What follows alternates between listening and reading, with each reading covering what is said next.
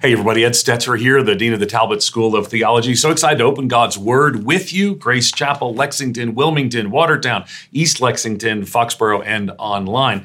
So uh, the we're in this series about beginnings, and we're looking back, drawing from the Genesis narrative, but also pointing forward to the mission in the case what I'll share about specifically today. So I want you to have your Bible and follow along with me. It's in Genesis chapter 12. Genesis chapter 12 is going to be the text. And, and then we're going to go from there and we're going to end up in John chapter 20. Why? Because the big idea here is that God is on a mission, sending Abram, uh, Abraham, we call him later, Jesus, and ultimately you, blessed to be a blessing. We're going to look at several things to sort of walk through these two passages. We're going to start, as throughout this series, going to the beginning and looking at these beginnings. In this case, the beginning of the mission. The beginning of the mission. So, number one on our outline, if you're a note taker, is God is on a mission. God is on a mission. I'm going to get to the biblical text in point number two, but I want to give you some systematic theology of mission before we get there. Because it's important that you understand that it's not that, for example, it's not that Grace Chapel needs to find a mission. It's that, Grace Chapel joins in Jesus' mission. It's not that a church needs to find its mission, it's that God's mission has a church. So we start with number one God is on a mission. And that reminds us to start that mission is rooted in the identity of God Himself. It is God who sends because He is a sender. Maybe you've studied the attributes of God in a Bible study class. He's holy, He's just, He's merciful, He's righteous. And sometimes people forget He is a sender by His very nature. So that's why going back to the beginning and seeing the sending nature of God, how He sends His people, how He sends Jesus, who sends His disciples, who sends us. So God sends by nature, God is a sender. And we're starting with a theological category and an ontological attribute. This is part of who God is at his very nature. God is a sender, God sends. So, in this focus on beginnings, we're going to consider the beginning of the mission. So, we're actually started with a theological category. God is on a mission, right? It's the identity, uh, mission is rooted in the identity of God Himself, and it begins with God.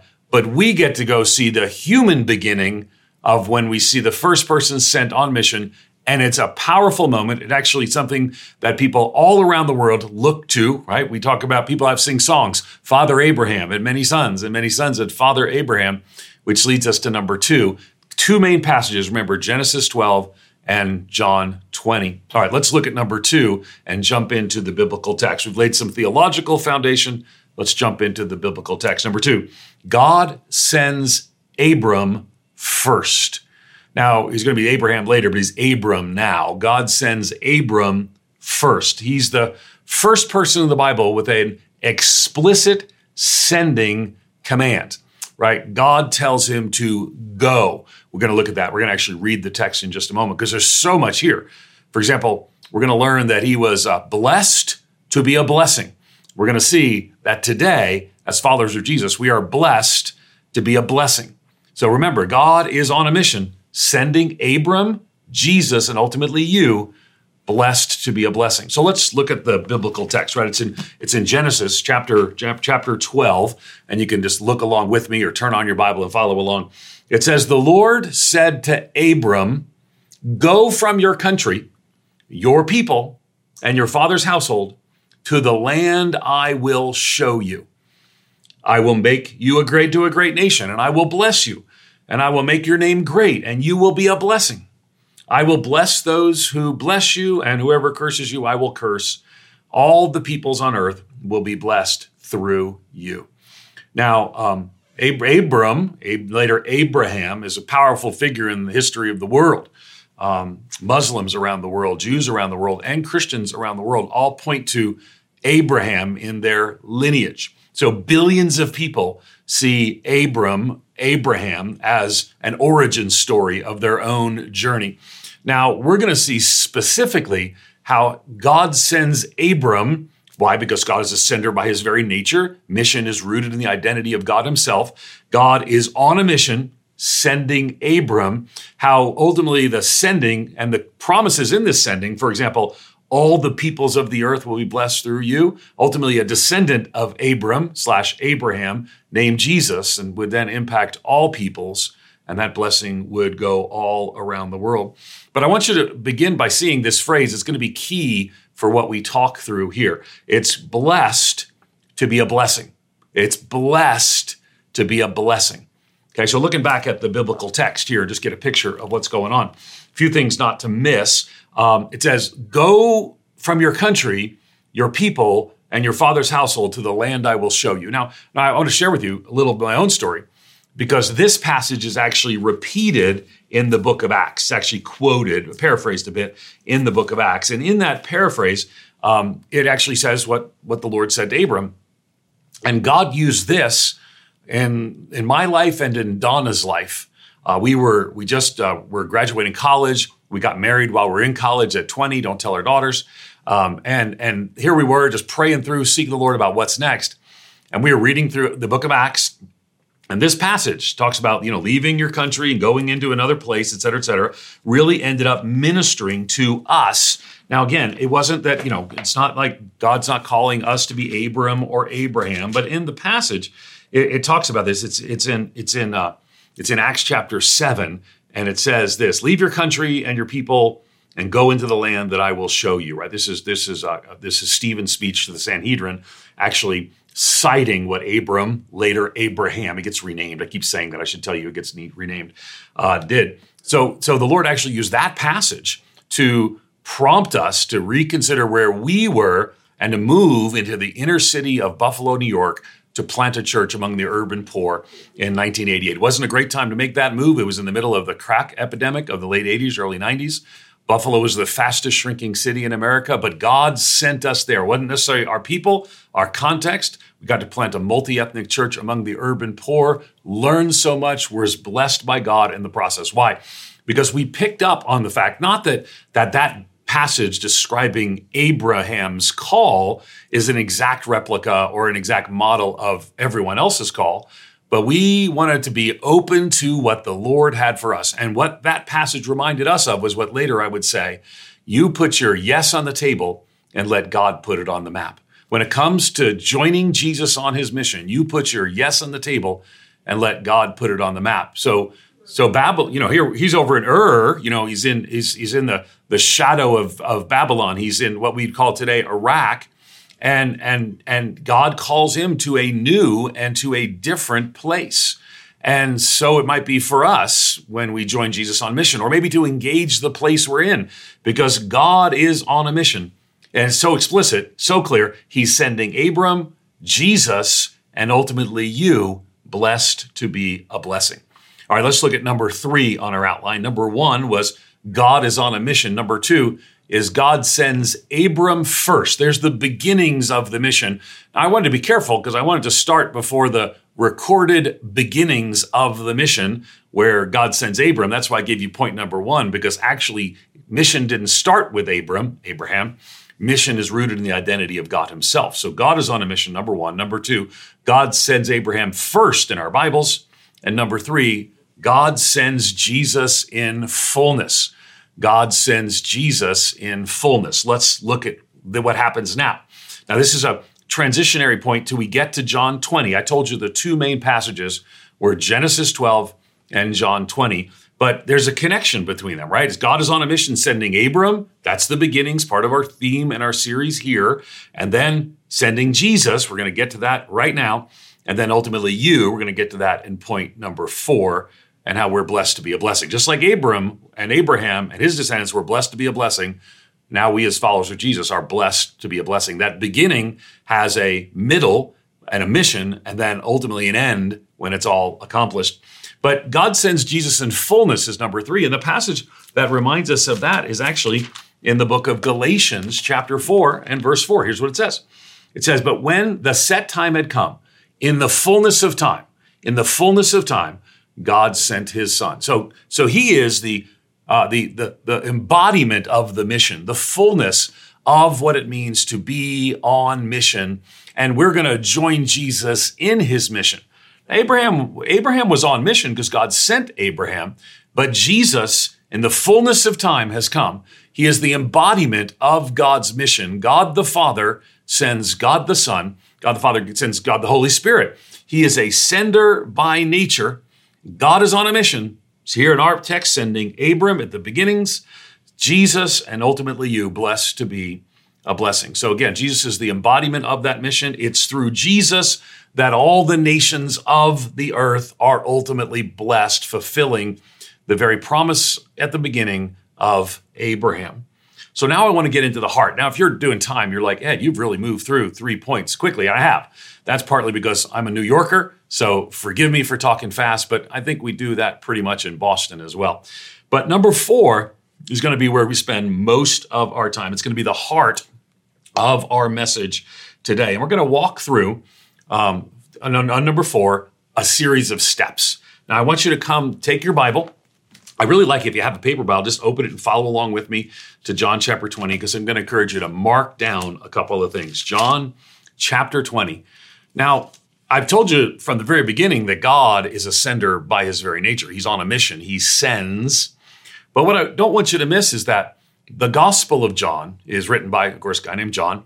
And there's three, three other Gospels Matthew, Mark, and Luke. And Matthew, Mark, and Luke tend to take a uh, wide angle lens view of Jesus' life. They tell you from his birth, and you could uh, all the, all like a lot of content across his life.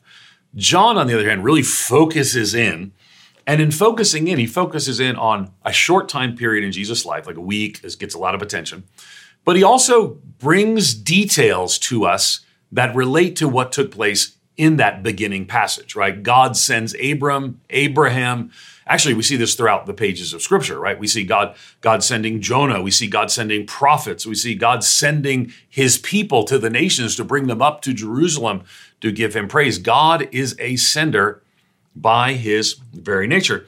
But now, John, the detail giving gospel writer, John loves to give us details. John, the detail giving gospel writer, in, wants us to be sure that we see that God has sent Jesus. Now, how do we how do we know that? Well, here's what's interesting. By the time we get to John chapter 20, John has recorded Jesus saying 40 times that the Father has sent him. Over and over again, Jesus says, The Father has sent me. I'm sent for the Father's name and the Father's purpose. I'm sent. Over and over again, he says he's sent.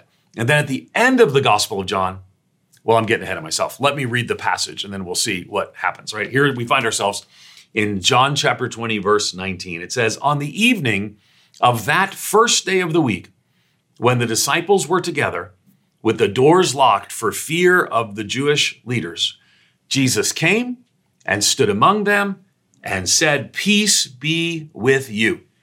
After he said this, he showed them his hands and his side. The disciples were overjoyed when they saw the Lord. Jesus said to them again, Peace be with you. As the Father has sent me, I am sending you. Okay, so let me tell you about um, teaching and preaching what you already know. I mean, you don't, you know, I hope you know that Grace Chapel is just people look at Grace Chapel all over the world. Its reputation, its impact in New England, uh, uh, the, the, the, the, impact that it continues to make, being this significant church that's ministering uh, in and around this entire region and ultimately through global missions around the world. I, I think sometimes when you're in a church like Grace Chapel, you sort of think that's normal. And, and you know, I've been a church researcher for about 15 years now. I have files on tens of thousands of churches. And we have a section for churches like yours. We call them we call them freakishly abnormal churches uh, for the kingdom of God, and, and that's a good thing.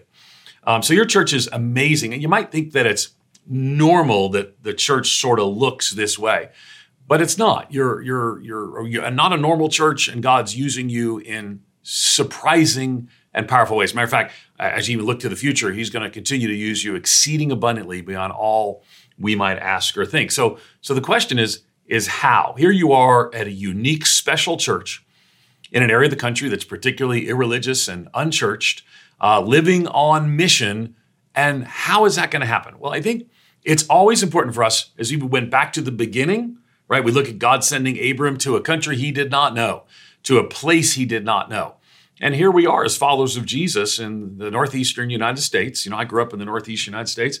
Um, we, we come to a place like New England that is once a hotbed of religious activity and Christian devotion to now being the most unchurched region of the country. But and then then we do it in, this year in 2023, perhaps the most tumultuous and turbulent time last few years of our lifetime. And and, and probably going to get worse before it gets better. The, the world's divided. We're not living in normal times. It's a unique time of turbulence and tumult, and it's complicated and challenging. And, and, and there's no better time, I think, to go back to the gospel, in this case, in one of the gospels, to look for what the Lord has for us. So, that being said, we're, we're, we're walking through this idea of how we're sent. God is on a mission, sending Abram, Jesus, and ultimately you, blessed to be a blessing. It's a mission and the moment we're in does not pause the mission we're on. Abram was on a mission in tumultuous and turbulent times. The disciples, well, let's let's visit where they are. Okay, so remember they're they're now walking through this time. It's right after Jesus' resurrection. We actually know that because it says on the evening of that first day of the week. That's actually Easter Sunday night. The disciples were together with doors locked. So what's going on? Well, first thing I want you to see is even though it starts negatively, John is leading us to a picture that they're sent in faith. They're sent in faith. Let me let me give you an example. Um, well, we can actually read it in the text. It says in John 20, 19, right? They're sent in faith. In John 20, 19, it says, On the evening of that first day of the week, when the disciples were together with doors locked for fear of the Jewish leaders. Now, you say, Ed, that doesn't sound like they're sent in faith. Well, no, that's the contrast John's trying to make. They should be living in faith. Mary Magdalene had just reported to them that Jesus was back from the dead. Uh, they should be ready to go out in faith, but instead they're kind of hiding away in fear. Their doors locked in fear. And John is a detail giving gospel writer.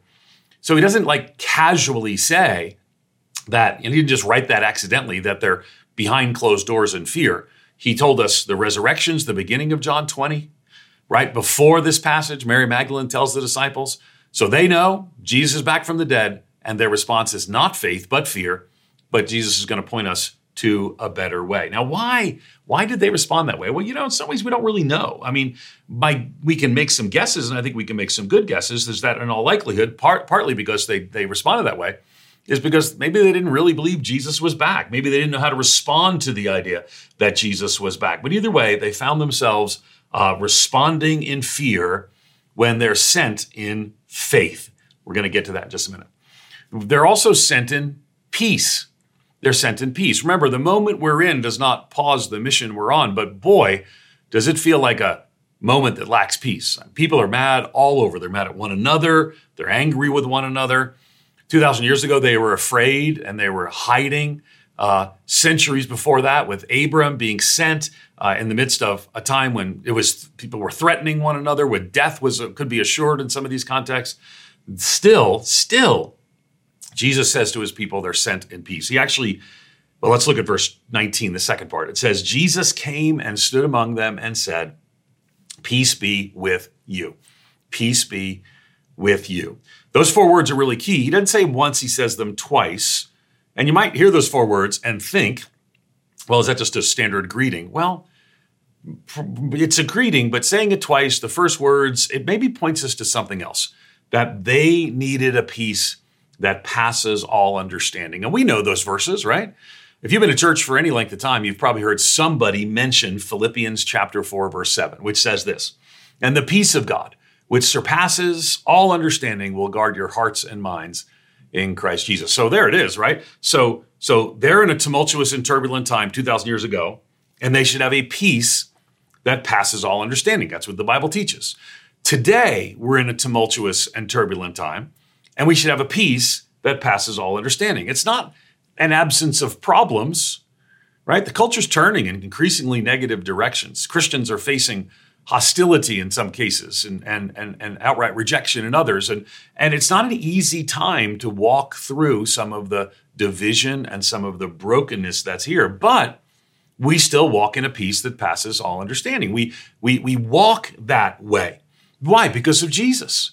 Ephesians 2:14 says he himself is our peace and John the gospel writer the detail giving gospel writer in John chapter 14 verse 27 actually says this Peace I leave with you.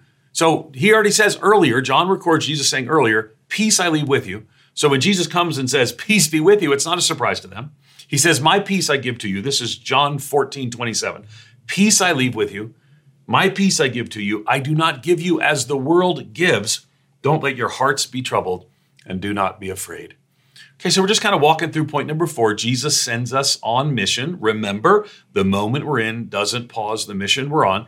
We got that we're sent in faith. We got that we sent we're sent in peace. Let's also not miss that we're sent in joy.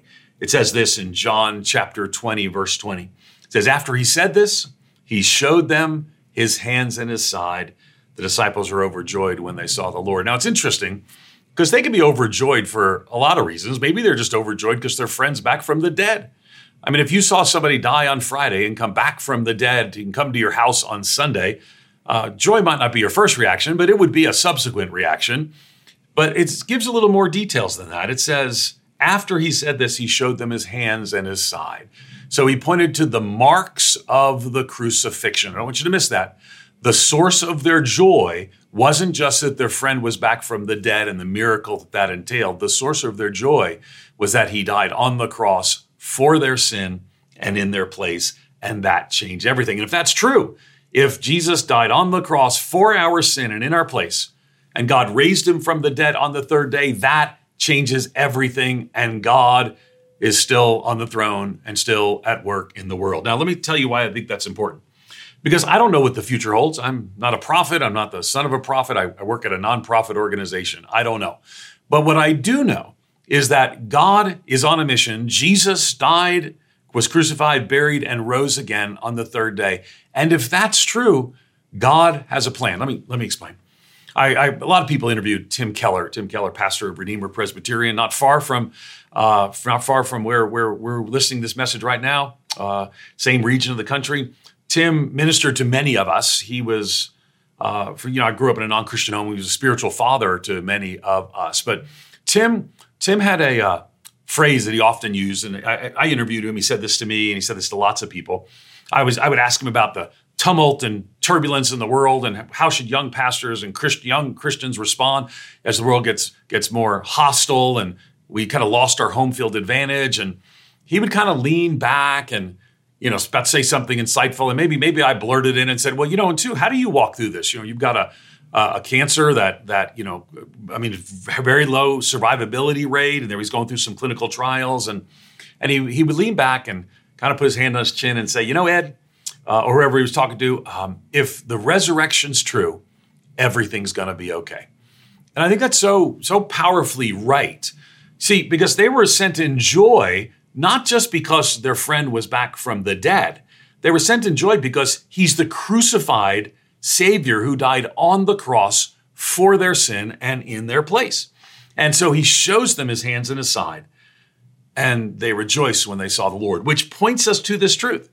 If we live, this is from Romans chapter 14, verse 8. When you understand this, if the resurrection is true, then if we live, we live for the Lord.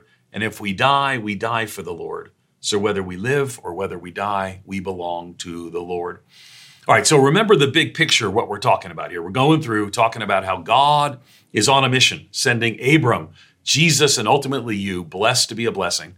We started with number one, God is on a mission. Number two, God sends Abram first. This is our beginning series. Number three, God sends Jesus in the fullness of time. Number four, God sends us on a mission. And then we started unpacking what that mission looks like. We're sent in faith, we're sent in peace, we're sent in joy, but then I want to bring this full circle because we are sent, blessed to be a blessing. Remember that language from Genesis chapter 12? Now, if we're going to join Jesus on his mission, we are sent and blessed to be a blessing. Well, let's look at the text. It's John chapter 20, verse 21. This is the high point of mission in the Gospel of John. It's actually my favorite verse in the whole Bible, just to just give you some full disclosure. It says this It says, Again, Jesus said, Peace be with you. It says it twice. And then here's the key sentence for our conversation today. This is the pushback, the fulfillment of the beginnings of the mission when we see Abram sent is now now given to all the disciples. It says, "As the Father has sent me." Remember, God God sent Abram. God sent Jesus in the fullness of time, and then Jesus says, "As the Father has sent me, I am sending you." There it is. There it is. Because remember the theme we're going through, right? God is on a mission, sending Abram. That's the beginnings. Jesus and the fullness of time, and ultimately you, blessed to be a blessing. So Jesus says, As the Father has sent me, even so I am sending you. Now, at that point, you got to make a decision. Is he talking to me or is he talking to the disciples? Well, the answer, the answer is yes, because you're the disciples 2,000 years later. He wasn't talking to some special group of apostles, wasn't talking just to missionaries. So all of God's people join Jesus in mission when they become followers of Jesus. Because Jesus says, hear the words of Jesus, not the words of Ed. Jesus' words are, as the Father has sent me, I am sending you. There it is. As the Father has sent me, I am sending you. So Jesus sends us on mission. So if you're a follower of Jesus, you're sent to your workplace, you're sent to your neighborhood, you're sent to your family, you're sent to your friends. Now, again, in obedience to the Lord, hopefully you've put your yes on the table and let God put it on the map because you might have thought sending was just for missionaries.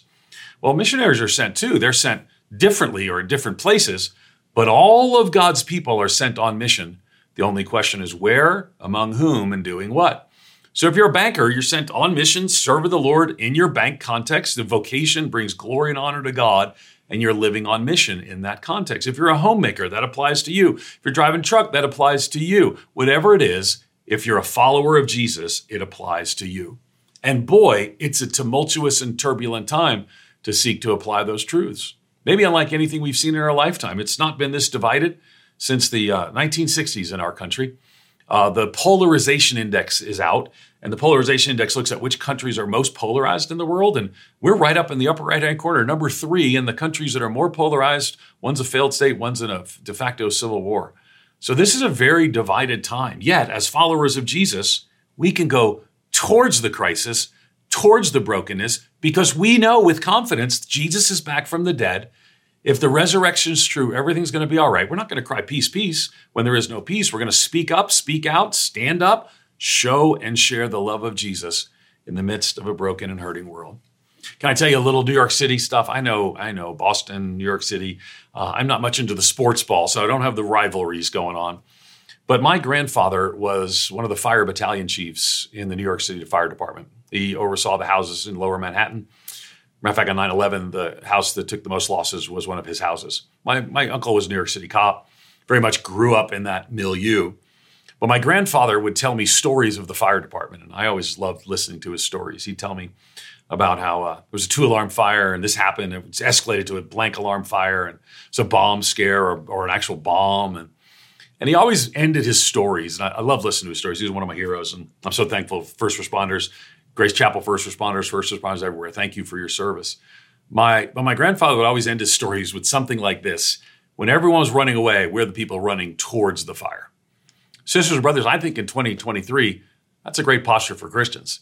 The world's divided, tumultuous, turbulent, headed the wrong direction in so many ways. May we not be the people who get distracted by all the other things that can distract us or get caught up by all the other things. You know, far too many Christians right now are being discipled by their cable news choices and they're being spiritually shaped by their social media. I, I, we, we, don't, we don't need that. What we need is Christians discipled by one another in the community of Grace Chapel and beyond. In the Word of God, having their hearts, minds, and affections shaped by it, in the power of the Holy Spirit, joining Jesus on mission. And that's what Isaiah, let's go back to the Old Testament, some of those beginnings. Isaiah had this amazing encounter with the Lord once, and here's what he said he said, Then I heard, this is Isaiah 6 8, then I heard the voice of the Lord saying, Whom shall I send, and who will go for us? And I said, Here am I, send me. As we close today, can I just ask you to make that your prayer as well? Because the moment we're in does not pause the mission we're on. The big picture of our message today was God is on a mission, sending Abram, Jesus, and ultimately you blessed to be a blessing. The Lord is going to bless you, giving you new life in Christ. You're blessed to join him on mission. And then you're a blessing, showing and sharing the love of Jesus to a broken and hurting world. So I want to invite you to make this your prayer. Isaiah said, Here am I, send me. What a great way for us to respond to the words of Jesus. As the Father has sent me, even so I'm sending you. Let's pray together. Father, we do indeed pray.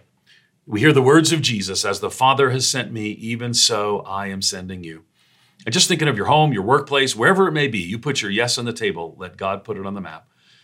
Just put that in your mind's eye, your neighborhood, those places where you have those relationships, and maybe pray in response to the words of Jesus. Jesus says, As the Father has sent me, even so I am sending you. You heard those words. Now, maybe just pray with me the five words Isaiah prayed. He said, Here am I, send me. Maybe pray with me. Here am I, send me. For it's in Jesus' name and his sake we pray. Amen.